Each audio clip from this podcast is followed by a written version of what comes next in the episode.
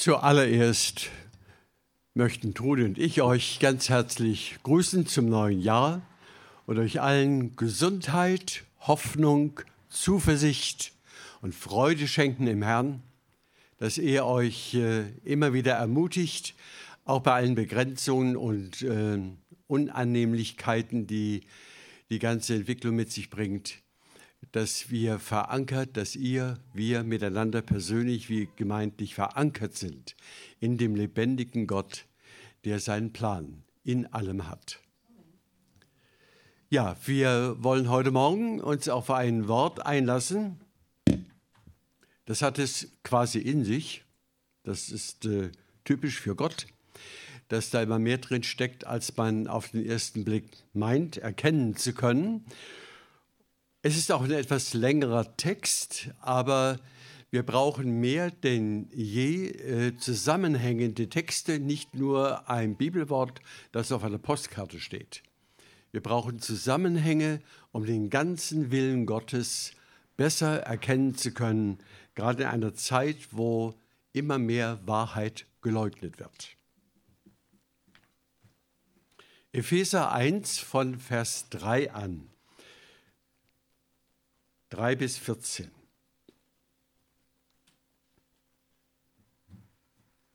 Gelobt sei Gott, der Vater unseres Herrn Jesus Christus, der uns gesegnet hat mit allem geistlichen Segen im Himmel durch Christus. Denn in ihm hat er uns erwählt, ehe der Welt grundgelegt war, dass wir heilig und untadelig vor ihm sein sollten in seiner Liebe. Er hat uns vorherbestimmt, seine Kinder zu sein durch Jesus Christus nach dem Wohlgefallen seines Willens. Zum Lob seiner herrlichen Gnade, mit der er uns begnadet hat in dem Geliebten. In ihm haben wir die Erlösung durch sein Blut, die Vergebung der Sünden nach dem Reichtum seiner Gnade, die er uns reichlich hat widerfahren lassen in aller Weisheit und Klugheit. Denn Gott hat uns wissen lassen das Geheimnis seines Willens nach seinem Ratschluss, den er zuvor in Christus gefasst hatte um ihn auszuführen, wenn die Zeit erfüllt wäre, dass alles zusammengefasst würde in Christus, was im Himmel und auf Erden ist. In ihm, in Jesus, sind wir auch zu Erben eingesetzt worden, die wir dazu vorherbestimmt sind, nach dem Vorsatz dessen, der alles wirkt, nach dem Ratschluss seines Willens damit wir etwas seien zum Lob seiner Herrlichkeit, die wir zuvor auf Christus gehofft haben. In ihm, in Jesus, seid auch ihr, die ihr das Wort der Wahrheit gehört habt, nämlich das Evangelium von eurer Rettung. In ihm seid auch ihr, als ihr gläubig wurdet, versiegelt worden mit dem Heiligen Geist, der verheißen ist, welcher ist das Unterpfand, nämlich die Anzahlung unseres Erbes, zu unserer Erlösung, dass wir sein Eigentum würden zum Lob seiner Herrlichkeit.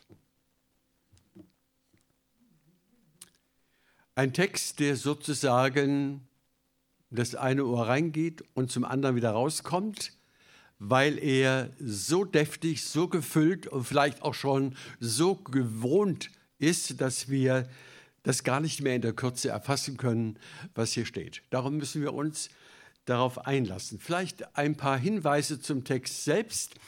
Dieser Text, der an sich kurz ist, enthält 18 Mal in ihm. 18 Mal in ihm, durch ihn und er und was er wirkt.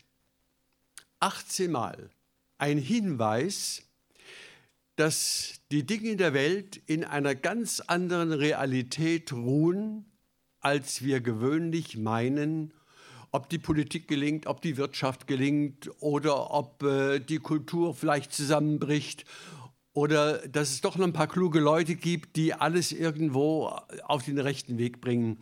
Hier finden wir 18 Mal, dass er es tut, dass er alles in der Hand hat, der Schöpfer aller Dinge. Das ist außerordentlich bemerkenswert und wir kommen auf die Einzelheiten ja auch gleich zu sprechen. Deswegen kann Paulus im Grundtext, also nicht hier bei Luther oder Schlachter oder anderen Übersetzungen, sondern in der Urtextfassung, kann Paulus diese Wahrheit, die ich gerade gelesen habe, so formulieren, dass es wie ein Wasserfall sich anfühlt, der über uns hinwegsprudelt. Rein stilistisch, grammatisch, kein Komma, kein Punkt, ein, eine Aussage nach der anderen. Es, es donnert richtig in der Schlucht, könnte man sagen. Äh, aufgrund dieses Wasserfalls, der ja, wie er hier betont, der vom Himmel her über uns kommt. Und das soll uns heute Morgen außerordentlich ermutigen, auch zu Beginn dieses neuen Jahres, dass wir eine gewaltige Dimension haben, auf die unser Leben zugeht und die jetzt schon durch den Glauben in uns allen wirksam ist.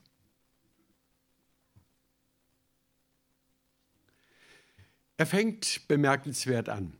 Gelobt sei Gott. Wenn wir an die Gemeinde denken, so in der Regel mal und auch nicht für alle so gemeint, aber ich meine mal so äh, die, die Erfahrung, die man so über viele Jahre wie ich und Jahrzehnte gemacht hat, wenn wir von Gemeinde reden, wie fängt das Gespräch meistens an? In der Regel ja, die hätten das besser machen sollen. Der Lobpreis war nicht ganz so schön. Und der, der, der Pastor, der hat sich zu lang geäußert. Und das heißt mit anderen Worten, es beginnt meistens mit Kritik. Paulus hat wahrlich viel zu kritisieren. Er war ein Mann, ein geplagter Mann von der Gesellschaft, von den Juden, abgelehnt, geprügelt, gesteinigt und äh, äh, für einen Ketzer gehalten und so weiter und so fort. Er hat unendlich viel erlitten und auch in den Gemeinden nicht immer die Sahne geschleckt. Einmal musste er sagen, alle haben mich verlassen. Und er musste sagen, Demas hat die Welt lieb gewonnen. Ein treuer Mitarbeiter einmal. Abgefallen, einfach weg. Es gab unendlich viel zu kritisieren. Aber in der Regel kann man immer bei seinen Briefen feststellen, genau auch an dieser Stelle, gelobt sei Gott. Ihr Lieben, das ist die Grundstimmung und die Grundhaltung der Kinder Gottes, dass wir Gott loben und dass wir nicht die Menschen verachten. Es recht nicht unsere Geschwister. Die sind alle schwach, bedürfen alle der Erlösung, von der jetzt ja hier auch die Rede ist. Aber wichtig ist, dass wir sozusagen den äh, Kammerton des Reiches Gottes erspüren aus diesem Text. Und das heißt, gelobt sei Gott. Gelobt sei Gott, ihr Lieben. Das zu verinnerlichen, das tief in unsere Herzen hineinzunehmen, egal was auch momentan in der Welt läuft. Und wir haben keine Ahnung, wie das weitergeht, auch die Wissenschaftler nicht dass wir sagen dürfen, es gibt eine Gruppe in der Welt, es gibt äh, einen Faktor des Reiches Gottes in der Welt. Die Gemeinde Jesu Christi, die lobt Gott über allem, egal was passiert. Denn wir leben von der Gewissheit, dass Gott handelt und gehandelt hat. Wir erleben düstere Botschaften von dieser Erde, aus Amerika, aus Europa, von unseren Politikern. Es ist eine reine Panikmache, so empfinde ich das, was da abgeht. Und hier dürfen wir aufatmen. Gelobt sei Gott, der Vater unseres Herrn Jesus Christus, der uns gesegnet hat, gesegnet hat mit allem himmlischen Segen, mit allem, was die andere Dimension, die wir nicht auf dieser Erde finden, für uns bereithält. Das wird dann entfaltet.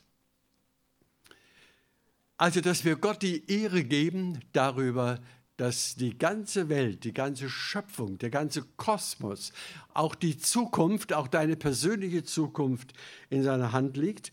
Und er erinnert uns heute Morgen daran, dass wir mit einem außerordentlichen himmlischen Segen beschenkt wurden.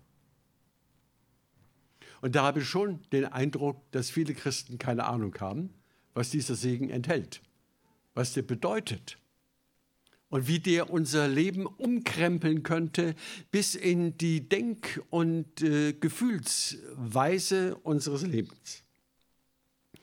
Und wir bitten Gott auch, dass er uns heute Morgen an dieser Stelle neu bewegt, so wie Paulus das einige Verse weiter auch formuliert. Er gebe euch erleuchtete Augen in Vers 18.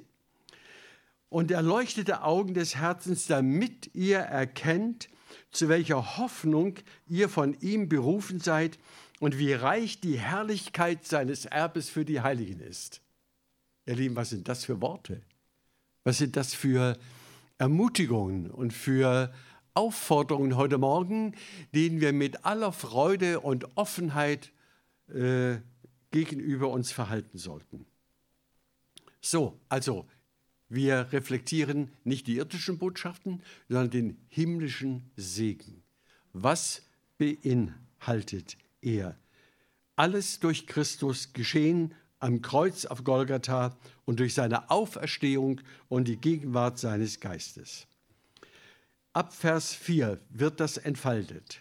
Denn, so geht Paulus weiter, denn in ihm, in ihm, in Jesus Christus, in ihm hat er uns erwählt. Allein das ist schon fundamental, ihr Lieben. Einige von euch sind verheiratet und auch dahinter steckt eine Erwählung. Der Mann hat eine Frau erwählt oder die Frau den Mann. Sie muss ja zumindest zustimmen. Also es steht eine beiderseitige Erwählung, die eine Verbindung schafft, die normalerweise ein Leben lang hält und äh, die uns erfüllt und die uns beschenkt, sogar mit neuem Leben, mit Kindern. Das ist nur ein Beispiel für das, was hier von Gott steht. In ihm, in Jesus Christus, hat er uns erwählt. Das heißt, er hat Ja zu dir gesagt. Dich will ich. Du gehörst zu mir. Ich bin dein Vater, wie es hier auch heißt. Gelobt sei Gott, der Vater unseres Herrn Jesus Christus. Er hat uns miteinander als Gläubige erwählt.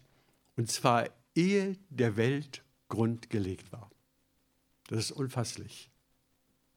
Da spüren wir, ihr Lieben, wie kleinkariert unser Denken ist. Wir können ja immer nur im Rahmen von Zeit und Raum etwas erfassen. Wir haben in unserem Kopf keine vierte Dimension. Auch die Wissenschaft kann nur dreidimensional höchstens denken. Sie äh, kommt an die Grenzen von Zeit und Raum, während hier das Wort Gottes uns über die irdischen Dimensionen hinausführt, weit hinausführt, vor, Schöpf vor der Schöpfung der Welt und des Kosmos, hat Gott schon über dich und mich nachgedacht und hat uns erwählt. Ich weiß, das ist äh, für eine rational orientierte Generation, auch für die jungen Leute, fast unfasslich. Ja, soll es auch sein. Es ist unfasslich. Wir sagen ja auch manchmal sogar über irdische Dinge, ich kann es nicht fassen. Aber das soll uns ja die Größe, die Macht, die Möglichkeiten und die Souveränität Gottes in einer besonderen Weise vor Augen führen, dass dein Leben und mein Leben im Geheimnis Gottes gründet. Wir haben unsere Wurzeln nicht in dieser Welt, sondern in der Ewigkeit, dort wo Gott über uns nachgedacht und über uns bestimmt hat, nämlich in Liebe, so heißt es hier, in Liebe uns zu erwählen, damit wir heilig und untadelig sind. Heilig und untadelig. Vielleicht platzt jetzt jemandem schon der Kragen, weil er das schon lange versucht hat, heilig und untadelig zu sein und hat sich moralisch angestrengt, immer besser zu werden und es ist bis heute nicht gelungen. Ja, stimmt. Steht ja auch nicht da, dass du das machst. Das steht ja ausdrücklich in ihm. In ihm. In ihm bist du heilig. In ihm bist du untadelig. Er hat dir deine Schuld vergeben am Kreuz. Er hat dir ewiges Leben geschenkt durch die Auferstehung. Alles in ihm. Ihr Lieben, das ist die Überwindung des Pessimismus, des humanistischen Pessimismus. Das ist auch die, Über, die Überwindung äh, unserer inneren Negation zu uns selber. Ja, wie viel, wie viel Negation zu uns selber haben wir in unseren Herzen? Wir können uns nicht leiten, wir können uns nicht ausstehen, wir klagen uns an, wir sind Versager und so weiter und so fort. Und hier steht, er hat dich vor Grundlegung der Welt erwählt aus Liebe. Das dürfen wir inhalieren, seelisch, geistig, geistlich. Das ist unsere Position. Da können wir geistig aus allen Nähten platzen. Da kann viel mehr geschehen in unserem Leben, als wir denken. Wenn ich dauernd meinen Puls fühle, wer ich bin, wer bin ich denn, wer bin ich denn, das kann man überall jeden Tag irgendwo herkriegen. Die Suche nach der Identität. Wer bin ich eigentlich? Und da kommen wir sehr oft oder meistens zu negativen oder ungewissen inneren Haltungen, bis hin zur Selbstanklage. Hier steht, der Vater im Himmel hat dich durch Jesus Christus, durch die Tat seiner Liebe, für immer erwählt. Das ist die Wahrheit. Und jetzt wollte Paulus das noch einmal ganz kräftig unterstreichen, äh, greift er das nochmal mit einem anderen Wort auf in Vers 5.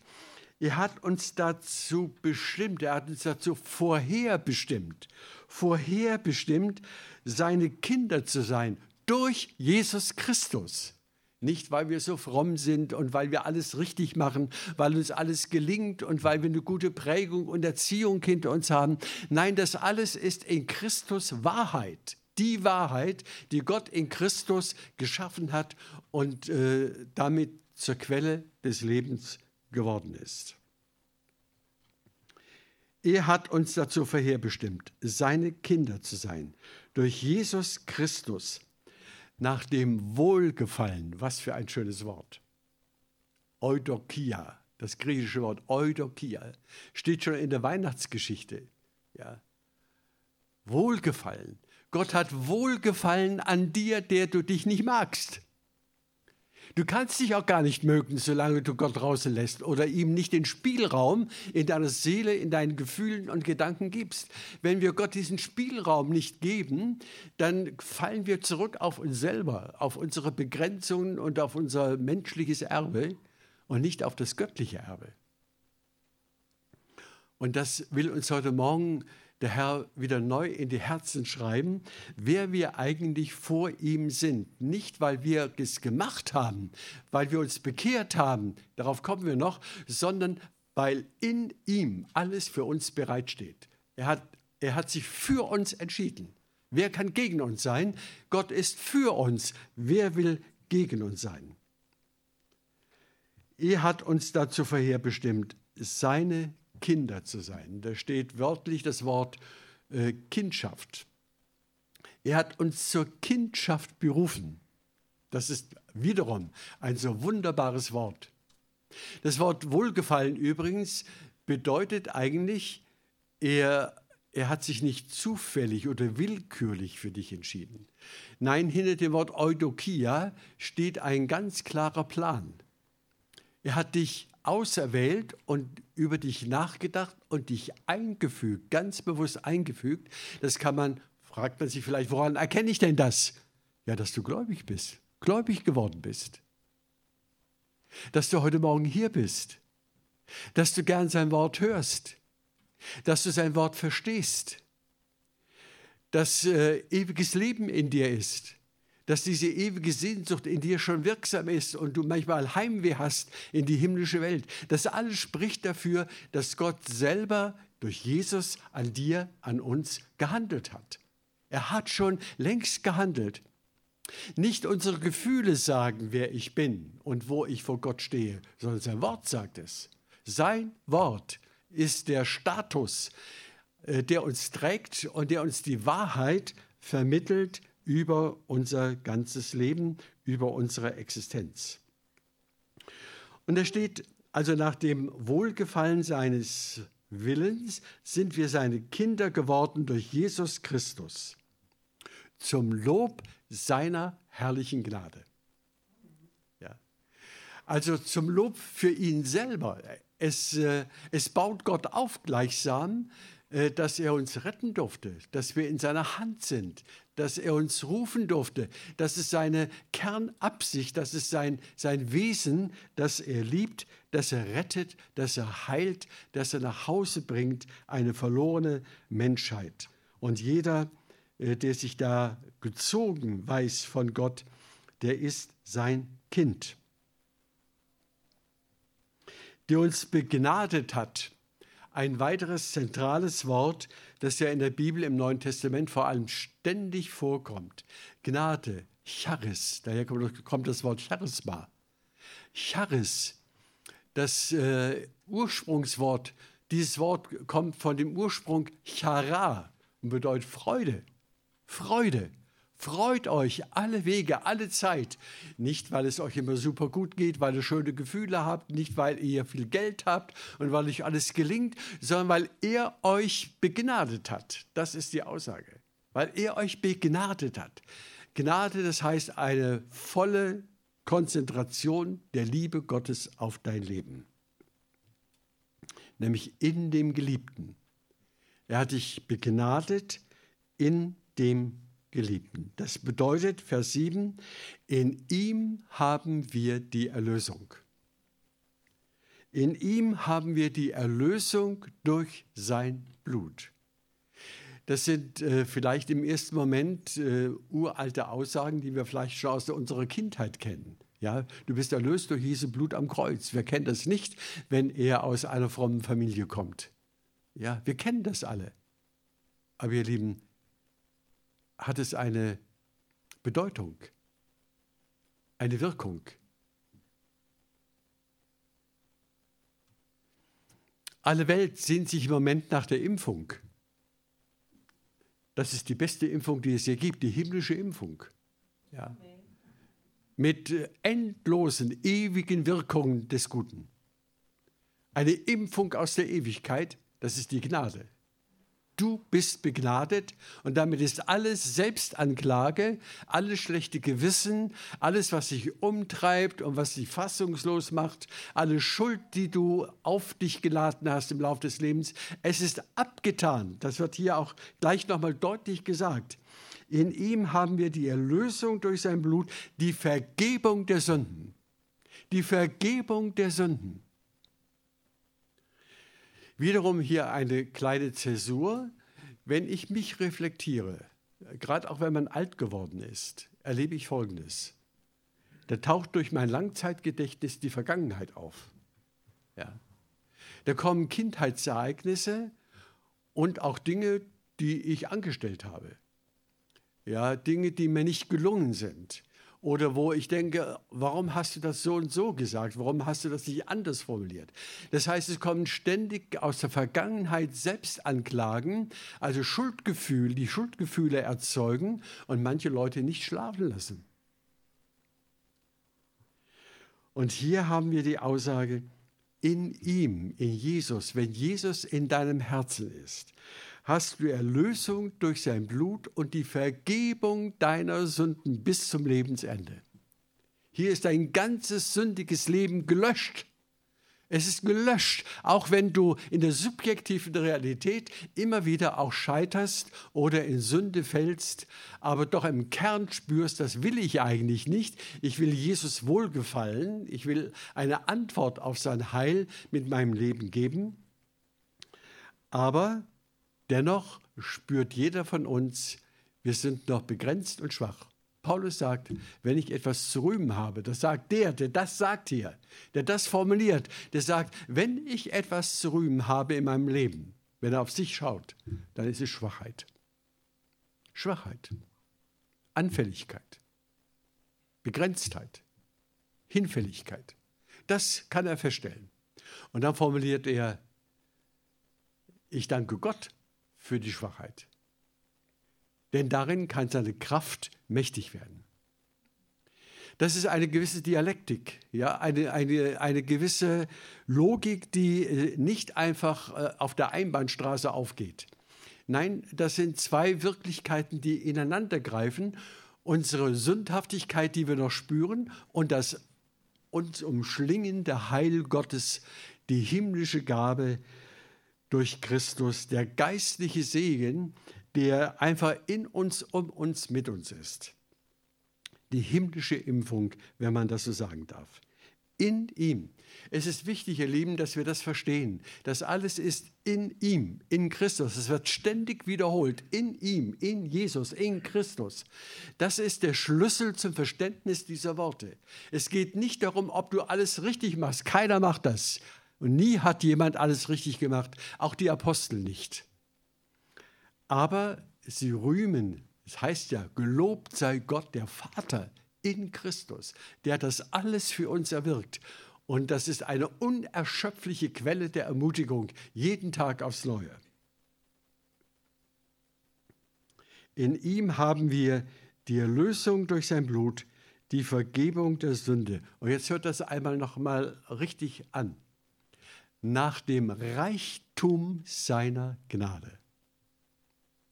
Also viele Christen sagen ja, also wenn ich da mal irgendwo ein falsches Wort gesagt habe, jetzt knallt Gott die Peitsche im Himmel. Also das widerspricht aber der Aussage hier total. Ja. Nach dem Reichtum seiner Gnade bist du erwählt, vorherbestimmt, sein Kind zu sein, geliebt zu sein. Egal, was in deinem Leben immer auch noch passieren mag, auch wenn du schwer scheiterst, scheitern solltest, Gott sorgt dafür, niemand kann dich aus seiner Hand reißen. Niemand kann dich aus Gottes Hand reißen. Das ist die Wahrheit, die uns Gott förmlich eintrichtern will heute Morgen mit diesem Text, damit wir mit einer anderen Haltung unserer Welt begegnen, durch die Zeit gehen und wissen, worauf es ankommt. Und als wäre das nicht genug, ich wiederhole das noch einmal, in ihm, in ihm, in Jesus Christus haben wir die Erlösung, den Freikauf, den Loskauf von allen Mächten. Durch sein Blut, die Vergebung aller Sünden, die vergangenen, gegenwärtigen und die zukünftigen, nach dem Reichtum seiner Gnade, die er uns reichlich hat widerfahren lassen. Man kann es gar nicht mehr zuspitzen, weil alles schon zugespitzt ist. Also es fließt alles über. Und wir sollten Gott einfach auch diesen Raum geben in uns. Ja? Dass wir uns nicht ständig selbst reflektieren. Reflektiert doch den reichen Gott. Ja? Denk nach, meditiere den Reichtum seiner Gnade in deinem Leben. Das zu meditieren, das befreit dich von dir selber. Wir brauchen, ihr Lieben, eine ganz tiefgehende Umpolung, auch als Christen hier im, in, in einem alten Europa, das sich an die christlichen Schablonen gewöhnt hat und die wir meinen, ja, das ist ja richtig langweilig, wenn ich die Bibel lese. Ich kann alles gar nicht mehr richtig begreifen, das ist so weit weg von meiner Realität. Ja, das stimmt. Weit weg von unserer Realität. Aber wenn wir diese Realität wieder meditieren, reinlassen in unser Herz, in unseren Kopf, in unsere Gefühle, dann entsteht eine tiefgreifende Veränderung im Denken, Fühlen und Wollen und Wünschen unseres Lebens. Also, die er uns reichlich hat widerfahren lassen in aller Weisheit und Klugheit. Also, äh, Gott sprudelt über von Klugheit und Weisheit und von Kreativität. Und er hat alles getan. Hat seinen Sohn Jesus für dich und mich hingegeben, für die ganze Welt hingegeben, damit diese Wahrheit in der Welt verbreitet wird. Paulus geht da weiter. Er sagt, äh, das hat nicht nur eine persönliche Dimension, dass dein persönliches Leben äh, dadurch stabil wird und eine Hoffnung hat und äh, verwandelt wird in eine ewige Gestalt, sondern das hat auch eine kosmische, eine universale Bedeutung. Gott hat uns das wissen lassen, so steht hier, denn Gott hat uns wissen lassen das Geheimnis seines Willens. Was ist das Geheimnis seines Willens? Da steht hier, um auszuführen, in Vers 10, wenn die Zeit erfüllt ist, dass alles zusammengefasst würde in Christus, was im Himmel und auf Erden ist. Ihr Lieben, das ist die Wiederherstellung, die Verwandlung aller Dinge, die wir uns denken können, die wir wissenschaftlich heute schon ein Stück weit erfassen, nämlich den Kosmos, das ganze Universum. Alles wird vollkommen durch Jesus Christus erneuert und vollendet. Was für Perspektiven. Und darum, ihr Lieben, es lohnt sich nicht dauernd über unsere Zeit zu jammern. Das ist eine unnötige Energieverschwendung. Es lohnt sich nicht dauernd, äh, die Politiker anzuklagen. Ja, ich neige auch manchmal dazu, der Frau Merkel zu sagen, halt mal deinen Mund. Ja. Ja, diese Panikmache, die regt mich auch manchmal auf. Wenn ich die Zeitung lese, würde ich es am liebsten schon nach der zweiten Seite im Papierkorb werfen. Ja, diese ständige Panikmache, ihr Lieben, das ist der Geist der Welt. Das ist der Geist der Hoffnungslosigkeit. Das ist der, der Geist des Pessimismus. Das ist äh, der Geist, der dämonische Geist des Teufels, der die Menschen runterzieht und der uns seelisch fertig macht, dass wir überhaupt keine Freude mehr am Leben haben. Und wir sollten dieser Dimension des Irdischen wirklich auch heute Morgen von ganzem Herzen entsagen, sagen, Herr, ich öffne mich für deine Wahrheit, für deine Realität, die ein für allemal feststeht, nämlich der himmlische Segen, mit dem wir gesegnet worden sind. Wenn die Zeit erfüllt ist, die Zeit kommt. Das ist immer auch ein, eine Perspektive in der Heiligen Schrift. Äh, Gottes Zeit muss kommen, da wird sich alles ändern. Ja. Die, wenn die Zeit erfüllt ist, da steht der Kairos, nicht der Kronos. Wir leben alle in der Chronologie. Wir leben sozusagen auf einer Linie, auf einer Zeitstrecke. Aber der, Choros, der Kairos im Griechischen ist Gottes äh, Zeit und Gottes Eingriff in die Zusammenhänge des irdischen, des geschöpflichen Geschehens, die Veränderung der Welt. So, nachdem er das alles gesagt hat, will er uns jetzt an ganz wichtige Dinge erinnern. Er, er weiß, dass wir alle noch in einem Vorfeld leben, dass wir alle diese Dinge, die er genannt hat, noch nicht in der Vollkommenheit erfahren. Das weiß er.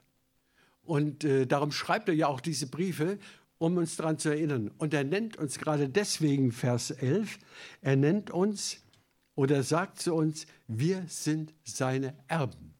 Wir sind die Erben des himmlischen Reiches. Ein Erbe hat große Dinge, ein, sagen wir mal, ein reicher Erbe, äh, er hat vielleicht ein Schloss oder um es einfach mal so ein bisschen märchenhaft zu schildern, ein Schloss und mit wunderbarer Landschaft, herrlichen Seen, ein, ein, ein Vermögen von äh, 100 Millionen äh, vor sich, aber er hat es noch nicht. Er hat es noch nicht, aber er ist Erbe. Das ist unsere Situation, ihr Lieben. Auch wenn wir vielleicht äh, gerade an der Stelle immer wieder auch in Zweifel kommen. Ja, meint es Gott wirklich gut mit mir? Das kommt daher, weil wir rechtlich gesehen, auch vor Gott rechtlich gesehen, noch Erben sind, noch keine Besitzer. Es ist uns alles zugedacht, aber es ist noch nicht voll vorhanden. Ansatzweise sagt hier der Text, wir haben das Angeld, wir haben eine Anzahlung durch den Heiligen Geist erhalten. Da gibt es Friede, Freude, Vergebung, Versöhnung, innere Ruhe. Da gibt es all die Kostbarkeiten, die Gott für diese Erde, für die Kinder Gottes schon vorbereitet hat. Aber es gibt noch nicht die Sichtbarkeit. An anderer Stelle sagt Paulus, wir leben im Glauben, im Vertrauen und noch nicht im Schauen. Also da gibt es noch eine ziemliche Spannung in unserem Glaubensleben, die ist nötig, die ist berechtigt und die macht uns manchmal Kummer. Und deswegen kann auch Paulus sagen, ich habe Lust abzuscheiden und bei Christus zu sein, weil er diese Spannung spürt, die manchmal bis zum Zerbersten sich biegt. Ja, in ihm sind wir zu Erben eingesetzt worden. Das ist ein Rechtsbegriff. Ja? Wir sind zu Erben eingesetzt worden, die wir dazu vorherbestimmt sind. Nach dem Vorsatz, das sind alles rechtliche Aussagen, nach dem Vorsatz dessen, der alles wirkt, nach dem Ratschluss seines Willens. Das ist also Rechtssprache und die bedeutet, darauf kannst du dich verlassen. Ja, wenn, ein, wenn ein Richter aufgrund der Rechtslage ein Urteil fällt, dann darf man sich darauf verlassen, dann gibt es daran nichts mehr zu rütteln. Und so gibt es an deinem Heil, an der Liebe Gottes für dein Leben, an der Zukunft, am ewigen Leben, es gibt nichts mehr daran zu rütteln, es ist alles für dich da. Es liegt alles bereit. Und du hast jetzt schon sozusagen den Hauch des neuen Lebens in dir. Damit wir etwas sein zum Lob seiner Herrlichkeit, die wir zuvor auf Christus gehofft haben. Also wir hoffen, wir, wir haben, äh, man, wir kennt, ihr kennt das Wort, glaube ich, alle, die Hoffnung stirbt zuletzt. Ihr Lieben, das ist Blödsinn. Die, Himmel, die, die, die biblische Hoffnung stirbt nie. Äh, es, es geht ja nicht um ein Gefühl, es geht um das Erbe, es geht um das Hoffnungsgut das schon in uns in einer tiefen Gewissheit verankert ist. Nicht um ein Hoffnungsgefühl, es geht um ein Hoffnungsgut. Das hat der Herr schon durch den Geist Gottes in uns hineingelegt. Sein Geist gibt Zeugnis meinem Geist, dass ich Gottes Kind bin. Ja, bin, ich bin es. Und das steht nicht mehr und nie mehr und durch nichts mehr in Frage. In ihm, und jetzt kommen wir zum Abschluss, wo er das Ganze sozusagen zusammenfasst, in ihm, wieder in Jesus, nicht du für dich, nicht ich für mich, weil ich so ein super Christ bin, in ihm, das müssen wir ganz stark unterstreichen, in ihm seid auch ihr, die ihr das Wort der Wahrheit gehört habt, durch ihn natürlich, nämlich das Evangelium von eurer Rettung, in ihm, wieder die Betonung, in ihm seid auch ihr, als ihr gläubig wurdet, nicht weil du dich entschieden hast, sondern weil er das gewirkt hat in deinem Leben, versiegelt worden mit dem Heiligen Geist. Versiegelt worden mit dem Heiligen Geist, der verheißen ist. Hier wird sozusagen der Schlüssel umgedreht. Es ist alles in dir da auch wenn noch nicht alles verfügbar ist. Aber du bist ein reicher Erbe, eine reiche Erbin und nichts wird dir entgehen, denn alles ist bei Gott vorbereitet. Ich gehe hin, sagt Jesus einmal in Johannes 15, ich gehe hin, euch die Städte zu bereiten. Ja. Wie geht es euch damit? Ihr dürft schon mal sagen, wunderbar oder so. ja. Halleluja, das ist die Antwort. Gelobt sei Gott über solcher wunderbaren Wahrheit. Welcher ist das Unterpfand, nämlich der Heilige Geist, das die Anzahlung unseres Erbes zu unserer Erlösung, dass wir sein Eigentum würden zum Lob seiner Herrlichkeit. Die Versiegelung bedeutet nämlich, wir sind sein Eigentum. Wenn das Siegel drauf ist, ja, ist der Stempel Gottes in deinem Leben. Der Stempel Jesu Christi in deinem Leben. Das ist die Gnade, die tief eingeprägt ist in dein Herz, in deinen Verstand, in dein ganzes Leben nach Leib, Seele und Geist. Und das sollen wir glauben, ihr Lieben. Dazu sind wir heute Morgen aufgefordert, das äh, neu zu aktualisieren für dein ganz persönliches Leben. Was für ein reicher Erbe bin ich, der jetzt schon daran Anteil hat durch die Wirksamkeit des Heiligen Geistes. Amen.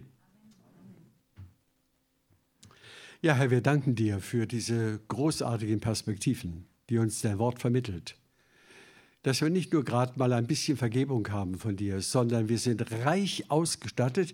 Die Gnade fließt über. Die Liebe ist umfassend für uns da und nichts kann uns von dieser Liebe trennen.